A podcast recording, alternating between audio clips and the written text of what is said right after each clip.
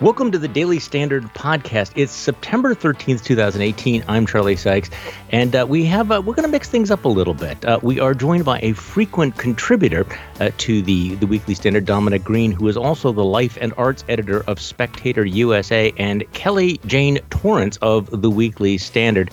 Thanks for joining me. I appreciate it very much. Thanks for having Thank us. Thank you. Okay, I want to talk about Jeremy Corbyn. I want to talk about Boris Johnson. I want to talk about uh, British dysfunctional politics because it seems like this this would be a, a good time to take a break from our own dysfunctional uh, at our throats politics to talk about what's going on, particularly with the Conservative Party and uh, and it's, with. It's uh, nice Labour. to remember, isn't it, that that the United States isn't the only country with dysfunctional politics these days. Yeah, I mean, no matter how effed up our politics is, we don't have a Jeremy Corbyn yet, right? yet. I mean, we, we, we, really haven't gone that way. You know, I was thinking yesterday that I, I can remember the moment during the Bush presidency where George W. Bush goes down uh, in the wake of Hurricane Katrina down to New Orleans and has that moment where, you know, everybody knew that things had, had gone badly. And and I remember having this fantasy in my mind that maybe the president will, will you know come in and fire some people and and will you know assert the, the, the need to get it right. Instead, as we all remember, uh, George W. goes in and says to the head of FEMA, "What was it? A heck of a job, Brownie." And mm-hmm. if there was one moment that was sort of marked the end of the Bush presidency, it might have been that. Was one of those just just over the top, tone deaf moments. And you always wonder, can anybody ever top that? And I, and I and I think we I think we have a winner. I do think we have a winner. Donald Trump tweeting out this morning, questioning uh, the death toll from uh, Hurricane Maria in, in in Puerto Rico. Let me just let me just read this, and I, Kelly, I want to get your. Uh, your response uh, two tweets 3,000 people did not die in the two hurricanes that hit Puerto Rico. When I left the island after the storm had hit, they had anywhere from 6 to 18 deaths. Um, as time went by, it did not go up by much. Then, a long time later, they started to report really large numbers like 3,000. And then he followed it up saying, This was done by the Democrats in order to make me look as bad as possible when I was successfully raising billions of dollars to help rebuild Puerto Rico. If a person died for any reason, like old age, just add them onto the list. Bad politics. I love Puerto Rico! Exclamation point. Well, where to begin, Charlie? right? Uh, Maggie Haberman tweeted that uh, there are staffers in the White House right now who are screaming into their pillows. uh, well, I, I, hope they don't have a Uh, a pillow at the office. But no, I, let's let's take let's take it step by step here. So the first thing he says is when I left the island after the storm had hit, they had anywhere from six to eighteen deaths. Time got, did not go up by much. Now, of course, he is thinking that people can only die in the immediate uh, action of a hurricane. And of course, that, as we know, is completely false. It's the after effects often that are more deadly than the hurricane itself. And I remember it was months, months after the hurricane, that there were still 80% of Puerto Ricans without power. Their electricity took a long time to be restored. And, you know, think about what runs on electricity everything, not just, you know, your lights, uh, your refrigerator to keep your food safe, but also everything in a hospital all the machines they all need electricity to to survive. And you know sometimes you have a backup generator and sometimes uh, if you're if you're in a you know not, not a great place you don't. So it's really you know it's kind of silly for someone like Donald Trump to claim that well the storm only you know itself only killed uh, you know a couple dozen people. No of course not. It's it's obviously the after effects that are the the deadliest. And I I think you are too kind. I don't think the word silly I I think the the, the, the, the, crassness of this. I mean, if, if you had lost a loved one, if you had experienced something like this, not to mention the fact that for Donald Trump, it's not about the dead people in Puerto Rico, it's all about him.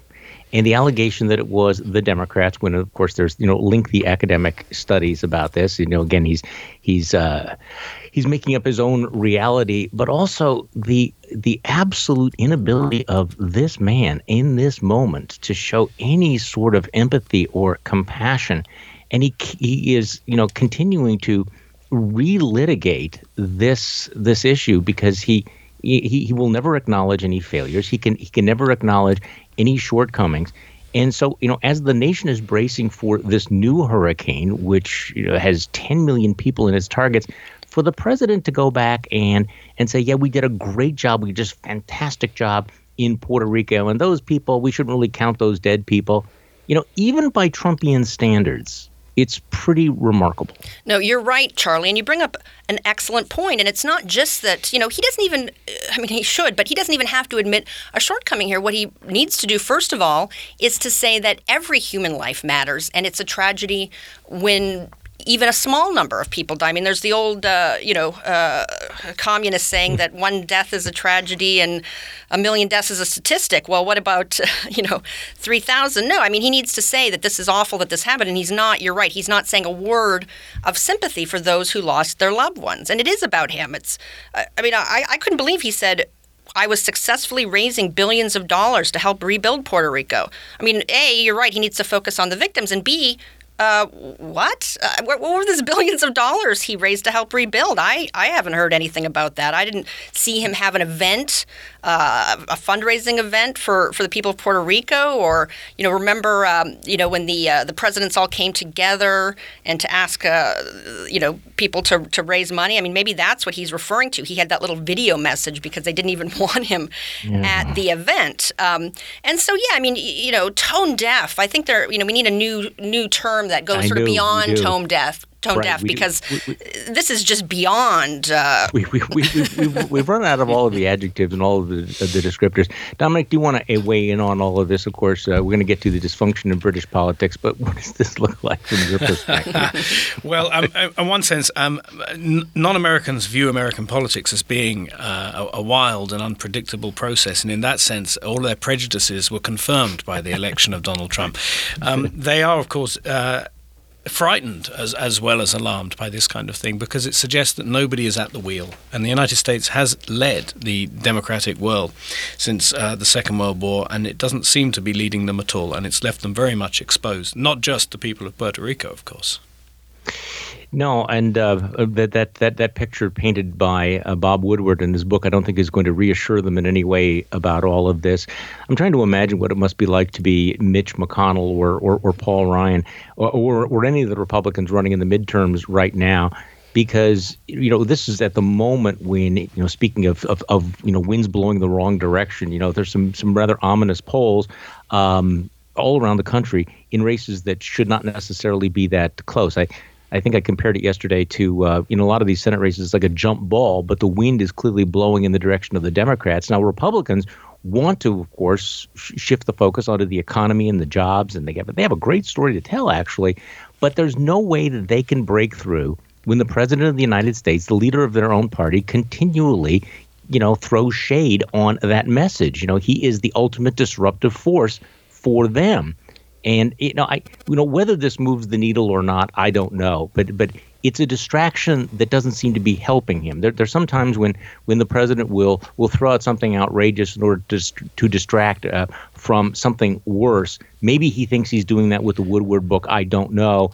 But in this particular way, you have to go. Oh, really? I mean, honestly, are you are you are you you know going to be downplaying the death of all of these Americans? You know, you know, cynically, uh, you know, maybe Trump is is is is counting on the fact that most Americans most other Americans do not think of Puerto Ricans as Americans, that they don't think of them as, as U.S. citizens, which of course they are. And perhaps that's one of the reasons why this has not been a bigger story, which has been baffling. Okay, you know, I'm, you know, I have to just qu- very quickly. I just have to say, I'm surprised that Donald Trump hasn't yet tweeted the fact, and this is actually true, that Puerto Ricans don't pay federal taxes. I'm waiting for him to say, "Well, these guys don't pay federal taxes. Why should we help them?" Um, Three, two, one.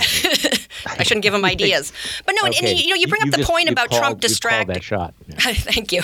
You know, you bring up the point that a lot of people think that Trump says things to distract, but what's bizarre is how often he himself brings up the negative things people are saying about him. There are times when I hadn't even heard about something negative about Trump until I saw him tweet about it. Oh, all right. Well, let's let's shift across the pond here. Um, Dominic, you had a piece uh, in the Weekly Standard with the headline "Can Boris Johnson, Tory clown prince?" Supplant Theresa May? So I want to pose that question to you, and it seems rather timely today since Boris Johnson happens to be in town, in, in your town. In fact, you're going to go hear him speak at AEI later today. So can Boris Johnson supplant Theresa May? What, what, what is going on in, within the Conservative Party over over Brexit, et cetera? Well, I'd, I'd like to rephrase that statement now in the light of uh, subsequent events to is he going to do it at all? The situation is extremely complicated. It does come down to the numbers. Um, as you know, the public in Britain voted in 2016 to leave the European Union. And mm-hmm. in one sense, this is a very detailed, trivial matter for themselves, but it's also an important matter globally because Britain is a part of the uh, Atlantic architecture and the Western system and so on.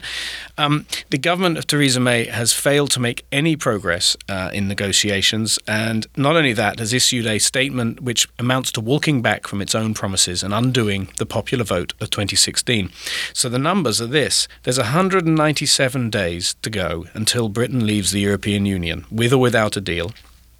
129 of the 317 Conservative MPs voted themselves to leave. And if 48 of them give a letter to the party leadership saying they have no confidence in Theresa May, then there has to be a leadership competition. Because, of course, unlike in the United States, the British system allows the party to pull down the prime minister. How many Americans are wishing uh, they'd kept the parliamentary system at this point, right? You may be, you may want to revise this aspect of the. Uh, I'm system. raising my hand right here, just so you, you can't see me, but my hand is up. So now the the Eurosceptics, as they're called, uh, they have, they say, the 48 letters in hand. It's rumoured that at least 40 of those letters have already been delivered, so they're just short of pulling the trigger. The problem is the majority of the Conservative MPs aren't in favour of leaving. And there's another big obstacle that Boris Johnson faces, which is this if you ask the general public who would you like to have leading the Conservative Party, they'll say Boris. If you ask the Conservative Party's membership who they'd like, they say Boris. But if you ask the MPs in Parliament, they don't like him and they don't trust him. So can Boris do it? It remains to be seen. There are real doubts about his temperament. If it was sports, they'd say there are doubts about how he handles the big games to talk about that for, for a moment because you know I'm the, the one of my first encounters with with Boris Johnson. Well, that's actually when, when I really started thinking about him seriously was when I read uh, his book about Winston Churchill, and I was I was I was impressed by that. But tell me why you call him the Tory clown prince. Well, he is. Uh, he has said that uh, British politics needs a Donald Trump and um, he is obviously styling himself in that role. He is a natural entertainer and he's a comedian. He's a very good writer. Um, he is. But I have to say, you know, uh, for all everything I think about Boris Johnson as an editor, it would be kind of cool to see an editor, a former editor, become Prime Minister of Britain. You know, he edited The Spectator, which, of course, uh, the parent of Spectator USA, which uh, yes, Dominic did, and I yes. both write for. Yes, yes, he did. I mean, it, it's customary in, in, British politics. Um, whenever uh, somebody is in in the wilderness and on their own, they say, "Well, Churchill was in the wilderness and he was proved right in the end." So this is a very good strategy. Um, I, I, don't know if he is a Churchillian figure. I don't think the scale of British politics can really accommodate a Churchillian figure. What it can do is accommodate a media-friendly entertainer, and as the United States shows, you can go a very long way as a media-friendly entertainer in politics. But as I said, there are serious procedural obstacles in his way.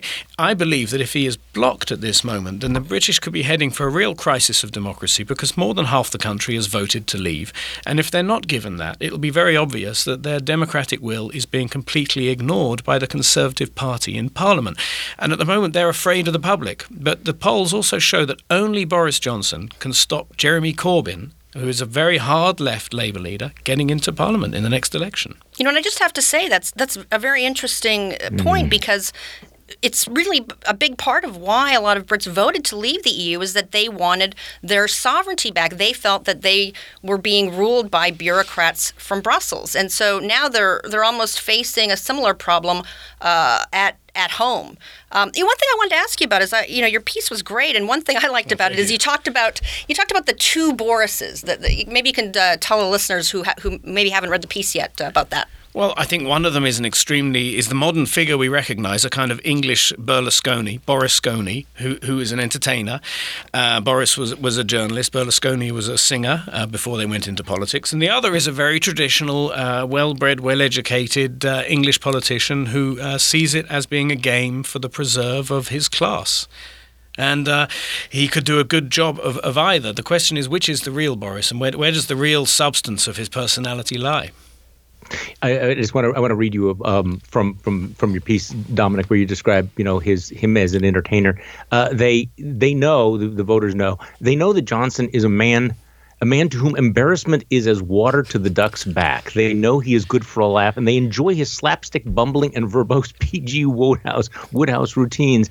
All serious compliments in a land where no joke goes uncracked, and quite possibly sufficient to win him the highest office in British politics.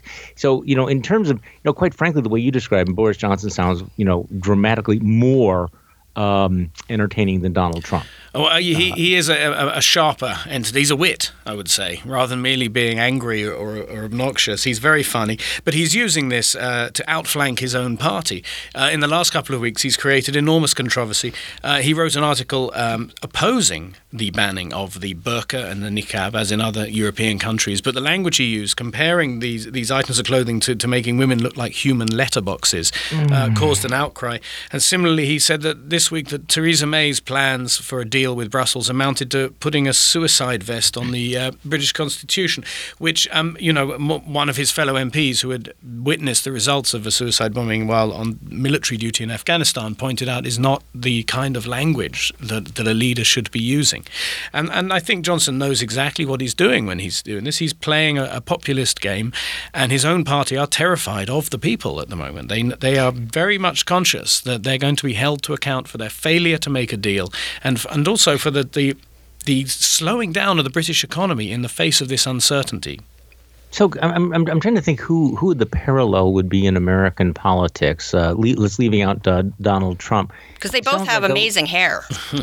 oh my, yes. Um, although I think that Boris Johnson spends less time on it. I hope so. Than than, than, than Donald Trump. It's almost like it's a little bit a little bit Newt Gingrich, a little bit Mike Huckabee, a little bit what? You know, Anybody it's else? you know, Huey I, you know, Long. I think there's a bit of Huey Long. Oh, about okay, him. He's that's a, good. He's a barnstormer, and he's really a party of one.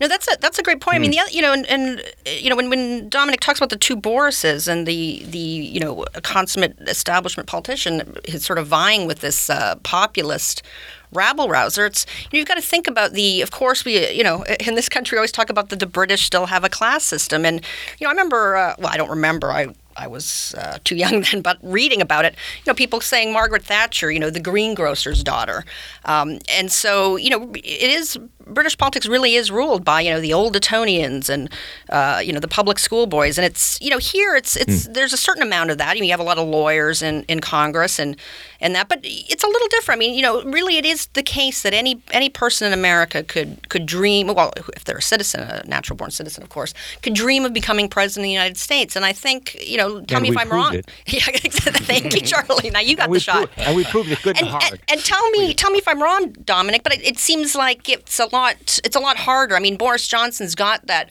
sort of. He's he talks the populist talk and can walk the walk, but he's he's not somebody. Just I mean, like like Donald Trump, really, who who came from from nothing and is sort of a, a representative of the people in a in a personal uh, way with his own story. And and can someone like that become prime minister? Uh, yes, still very much. I mean, he, he's a paternalist in the sense that he thinks he's born to be the the father of the people. Um, social mobility of that kind has actually declined in Britain. It increased sharply uh, after the Second World War. Most of the prime ministers were state educated, even if they had been through Oxford or Cambridge. Not all of them even went to university. Some of them went straight from the military and into the professions. That has Winston Churchill. Yeah, this is reversed uh, subsequently. Uh, David Cameron was very much out of the mould of Eton, which I think has produced 18 or 19 of the 40 mm. odd British prime ministers, and Boris was at school with Cameron. Now, you you raised uh, one of the most important points, of course. And I wanted to move from Boris Johnson to uh, you know, a, a, figure who is genuinely frightening uh, to uh, to a lot of a lot of Americans and obviously a lot of Brits as well.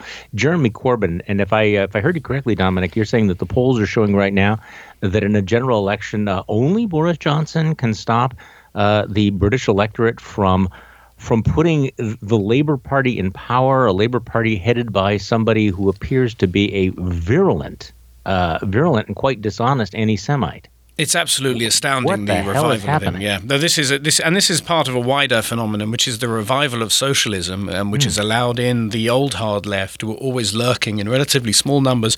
They've effectively managed to take over the party machinery of what, under Tony Blair, was a centre-left um, party in the style of Bill Clinton, and they've dri- driven it hard to the left, and they have harnessed a great deal of popular resentment. I'm not saying that 40% of British people would consider voting for Jeremy Corbyn because he's an anti-Semite, but that they will consider voting for him despite the fact that he is an Mm-hmm. anti Semite, because uh, for one reason or another, they wish to avenge themselves upon the Conservatives, who imposed a, a long period of, of austerity economics after 2008 and have now completely bungled the Brexit negotiations, which is the most important moment, I think, in British history since the Suez Crisis. So there's a lot of people who are extremely angry, and Corbyn is harnessing that. I can understand the shift to the left. That's always been a, a potential, and that may happen with the Democratic Party here, uh, with, with you, either with Elizabeth Warren or, or Bernie Sanders. Uh, what I'm less clear about, and and you, you did clarify that the people would vote for them, you know, in spite of, uh, or you know, in, in spite of the anti-Semitism. But how explain how that factor because that is not something we're seeing here really on the left. Now, I, I, want to put an asterisk there. You know, you, you do have the you know boycott, divest, uh, is Israel, Mm, but that really is you know far, far, far from the mainstream of, of Democratic Party Although politics. it is, it, it has actually become a bit of an issue uh, of, bit, of dirty yeah. politics in the New York uh, Democratic gubernatorial primary with Cynthia Nixon and Andrew Cuomo. Yeah, no, that, Yeah. that that that is out there, but it's also an indication that, uh, and I just don't see it as as as as as center as playing a central role the way it, it appears to be playing now in British politics. So is just talk Dominic, if you could just give me some some sense of of of anti-Semitism in in Britain and why it's there. Well, there are three strands to this, I believe. One of them is the traditional historic form of anti Semitism, which is fairly low lying and, and, fair, and less prominent, it has to be said, than in most European societies. The traditional attitudes of anti Semitism appear in roughly slightly higher incidence in Britain than they do uh, in the United States. The second strand of this is the uh, committed worldview of the revolutionary left, in which the Jews are identified with capitalism and therefore have to go along with capitalism. And the third of it is uh, the alliance that the Labour Party has made in the cities with uh, Muslim immigrant communities who also have uh, a, a hard, unreconstructed medieval view, um, which we, you know, is an equivalent form of anti-Semitism. And these two things tend to feed off each other. They call it in Europe the, the red-green alliance. It's a feature of urban politics now in virtually every Western European country. And this has put fuel, perhaps, under uh, the left of the Labour Party. It's it's it's encouraged them uh, to to play, as it were, the play the the anti-Semitic card. And as I said, there's a certain receptivity there still in British society. Are, are are there prominent labor figures who are pushing back against this, who are speaking out, denouncing uh, Jeremy Corbyn and the anti-Semites? Uh, yes, they are, and and a lot of membership as well. Um, there have been. Um, MPs who've refused uh, to follow the whip, to follow um, orders on how to vote, which is the, the strongest form of rebellion. The Corbynites are trying to deselect them at the local level, to actually have them pulled out of their seat before an election for alleged, uh, you know, procedural misdemeanors. Um, there's a war going on inside the Labour Party for the soul of the party. The centrists, the Blairites, are talking, and and this is a very interesting development. They're talking about forming a new party in coalition with the anti-Brexit centrist conservatives who are being, in, in, in their own way, pushed out of power and out of control in their party uh, by the Brexit wave. So um, British How, politics. how plausible is that? How likely is that? It's, I mean, it's possible that it could happen because we do already have a third party in Britain, Right. and, and it ended up in coalition for the first time in a century in, in the 2011 elections.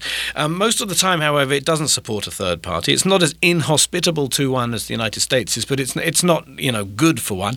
It's very possible that people will try and form one or would or would join one. I don't see it in the long term as having a, a real future. Sooner or later, one way or another, this Brexit issue will revolve itself, resolve itself, and then we'll be back down to two major parties. You know, I, I find that interesting that, uh, you know, as Dominic says, that they're, you know, it's it's like they'd rather try to kick out duly elected uh, members of parliament than to disavow anti-Semitism, and you know, you sort of, you know, there's always issues with different parts of a party's base that that have some disagreement. You know, and I always point to the Keystone Pipeline decision uh, in this country. President Obama had to decide between Labor, which wanted the pipeline because it was going to bring a lot of high-paying union jobs, and environmentalists who didn't want anything to do with the pipeline. And O- President Obama chose the environmentalists. Um, now, both those people have, you know, different uh, different values, different uh, interests, but it's really kind of kind of shocking to see in Britain that the the the the, the parts of the base that they're they are choosing amongst. I mean, it seems to me, and you know, uh, tell me what you think, Dominic, that that Jeremy Corbyn and his acolytes are are deciding that they need to work with, as you say, uh, a lot of the um, you know Muslim uh, immigrant communities in the cities, and of course, cities is uh, you know Labor has on the whole more more support in the cities than in, in the more rural areas. They're choosing them over. Um, you know, basically anybody who thinks that it's it's shocking um, to suggest that um, that that anti-Semitism has absolutely no place in, in British society. Yes, and I think in, in any normal time this would be the case, and and they would be on fifteen or twenty percent. But this is not a normal time in British politics, as it isn't in American politics, and the result is because of this uncertainty and incompetence, um, they have become the party of of protest, despite, as you're saying. Um, being um, frequently publicly anti-Semitic, and this it is running from the top to the bottom of the party. And the longer it has gone on, the more the the radical left of the Labour Party has taken over the party machinery, which, as Lenin always said, was it was the main objective is actually to control the party, because once you have that, you know everything will follow. And they've followed this book. They've waited for thirty odd years and been given the opportunity by the the collapse of the centrist, centrist Labour Party, uh, which has no real beliefs apart from impersonation impersonating the Conservatives, and and simultaneously the collapse also of the sort of centrist Conservative Party, which had no real belief other than getting elected in the way Tony Blair did with Labour. So the extremes, and I wouldn't say they're equivalent at all, because um, because they're not at all. The extremes, the anti-Semitic revolutionary left of the Labour Party, and the uncompromising hard Brexit wing of the Conservative Party, have both captured big public constituencies in a way that they didn't at any previous point. I've been reading a number of accounts about how alarmed British Jews are by all of this, and and then of course we had the uh, the blow up in the last uh, several days when uh, uh Rabbi uh, Rabbi Jonathan Sacks uh, really I I don't know how whether he'd been overtly political before all of this, um, but he very strongly came out with a denunciation of of Jeremy Corbyn, and, and that apparently has has sparked quite a, uh, a quite a back and forth. Um, so what was you know what what is the mood among the in, in within the Jewish community in, in well, I mean, my understanding is the mood among among Jews in Britain is not as uh, alarmed as it is, say, among Jews in France. In fact, hmm. lots of Jews from France have moved to London, where they now have you know French language services run in parallel at major synagogues in London because so many have arrived. On the other hand, the mood is is that there is no under such circumstances no medium to long term future, and I'm hearing stories of people leaving and wishing they had done earlier. Jonathan Sacks um, is generally uh, strenuously apolitical figure. He's That's also thought, a, yeah. a moral figure globally, and and his intervention in this is absolutely astounding. So too was the phenomenon of all of the uh, English Jewish newspapers running the same editorial criticizing Corbyn on their front page at the same time, because hmm. as the, Jew, the, the the Jewish joke goes, if you have two Jews, you have three opinions. Well, in this case, you had three newspapers, and they all said the same thing, which is this is you know what is going on. Uh, one more in, in, in, the time that we have left, since we're, we're, we're on interesting things that people in Britain are, are saying. You probably saw the, the headline in the Washington Post indicting Amazon.com. The Archbishop of Canterbury slams modern capitalism as the reincarnation of an ancient evil. Uh, the Archbishop of Canterbury, Justin Welby, targeted Amazon in a denunciation of corporate greed and gaping inequality themes that have become the stock in trade of the leader of the Church of England and former oil executive who's warned the country is facing a crisis of capitalism fueling extremism and ethnic tensions. So we have another faith leader um, really, you know, injecting himself into uh, the political debate. Uh, yes, uh, so yes. why, why why is the Archbishop of Canterbury singling out Amazon, and why does he think capitalism is the reincarnation of an ancient evil? Well, it, it depends how you do it. I mean, the idea of paying people for piecework, in other words, like Uber or Lyft, paying them for the job they're doing without giving any benefits. I mean, that's how I've always worked as a freelancer. But then I like what I do, and I choose to do it. If I was a nurse or I was if I was a teacher, I probably wouldn't want to be working under those circumstances. But the the rise of, of zero hours contracts, as they're called in Britain, has most definitely affected people. Um, I don't think it's what, increased what is a zero hour um, contract? it- it's a contract where you basically are, are given no guarantee of how many hours you'll be working. You're given no long term security or benefits, and you can be effectively sent a text message in the morning telling you you're needed in two hours' time. Um, and public services are now using these kind of contracts. As I said, I work under those conditions, and I'm Yeah, perfectly happy to. sounds- but that sounds like my, my daily life. Exactly. I wouldn't want to inflict it on other people. Um, I don't think it increases ethnic tensions at all, incidentally, in that um, everybody is exposed to these things. But look, in the 19th century, we called this uh, sweatshop work, piecework. This is what you did. You got paid only according to the number of units you produced. Uh, and there, it was a great thing that we reduced that kind of, and it is servitude. There is no other word for it. It's dependency because people are not able to accumulate savings or, be able to plan for the future. And so I, I do, to be honest, I rarely find myself agreeing with the Archbishop of Canterbury when it comes to these ill advised interventions into public life. But on this one, I think he's really called it. You can't take half of people's money in taxes and then say, no, we're not going to guarantee you any kind of security in return. And that effectively is the situation which lots of middle class people, not just in Britain, also in the United States, are finding themselves now. And so it can't be surprising that they will then look to extreme uh, parties or, or to divisive or disruptive politicians because their lives have already been disrupted.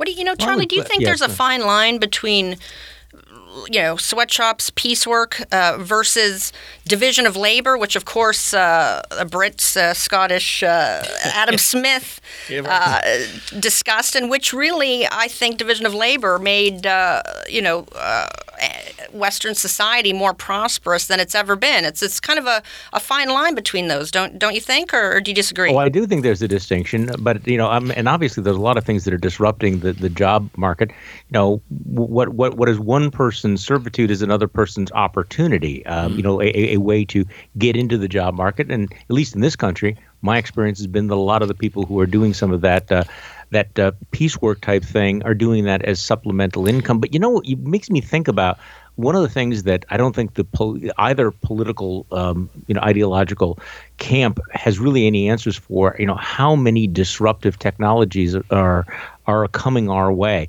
Um, you know, what will artificial intelligence do? How many, you know, hundreds of thousands, if not millions, of jobs will be made redundant as the result of this? You know, imagine when we have self-driving cars uh, with uh, or or the the advent of 5G.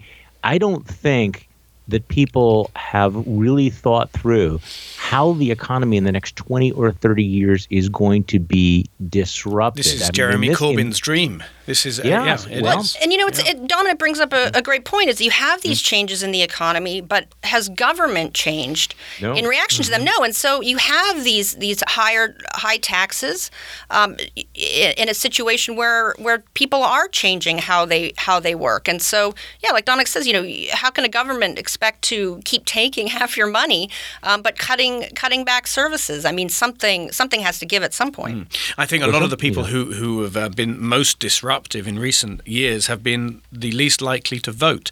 And of course, that is now starting to change if we're going to see the automation of what used to be prestigious white collar jobs, for instance, the automation of medicine.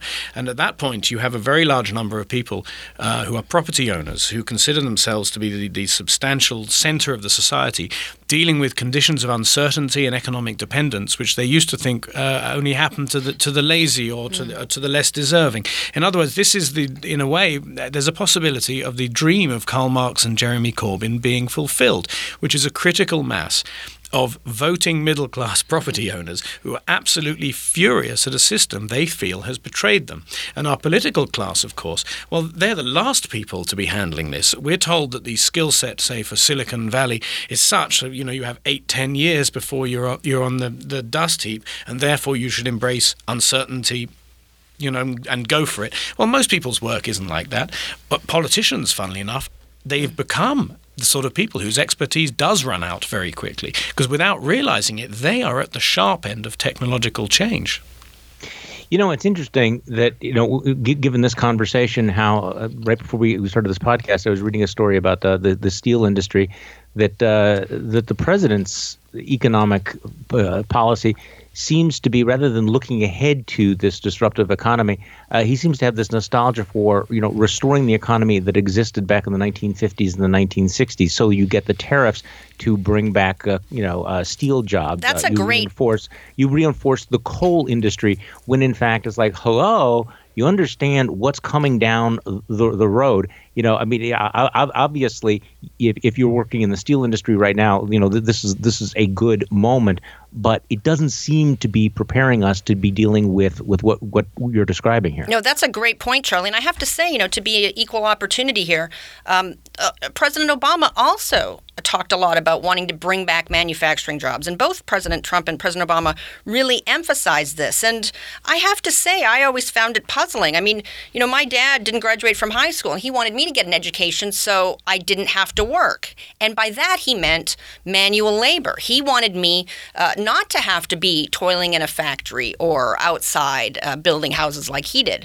And so I do find it strange in some ways that, you know, the last, the current and last president emphasized those kinds of jobs. I mean, yes, it's it's been destructive and there's it's it's awful for for people who've lost those jobs, but you know that in a way though, it's good that there our economy has changed such so that we do less manufacturing and we have people in really uh, healthier, um, less onerous jobs. And it's it's interesting that that's something that President Obama and uh, President Trump share in common. And I have to say, you know, maybe it's just because I'm a I'm a I'm a we, I'm a bit of a weakling, but uh, I'm I'm happy that that the economy has has shifted away from manufacturing in some ways and towards the kind of job that I am going to be better at. And I think a lot of Americans, um, you know, uh, feel the same way I do. I think yeah, you know you, a lot of blue collar people sure. they want their they save and put get money to put their children in university so that they can do that and move away from the kind of jobs they had because they want well, more for their children you know, 20 years from now, uh, you know, more than half of Americans will be having their own podcasts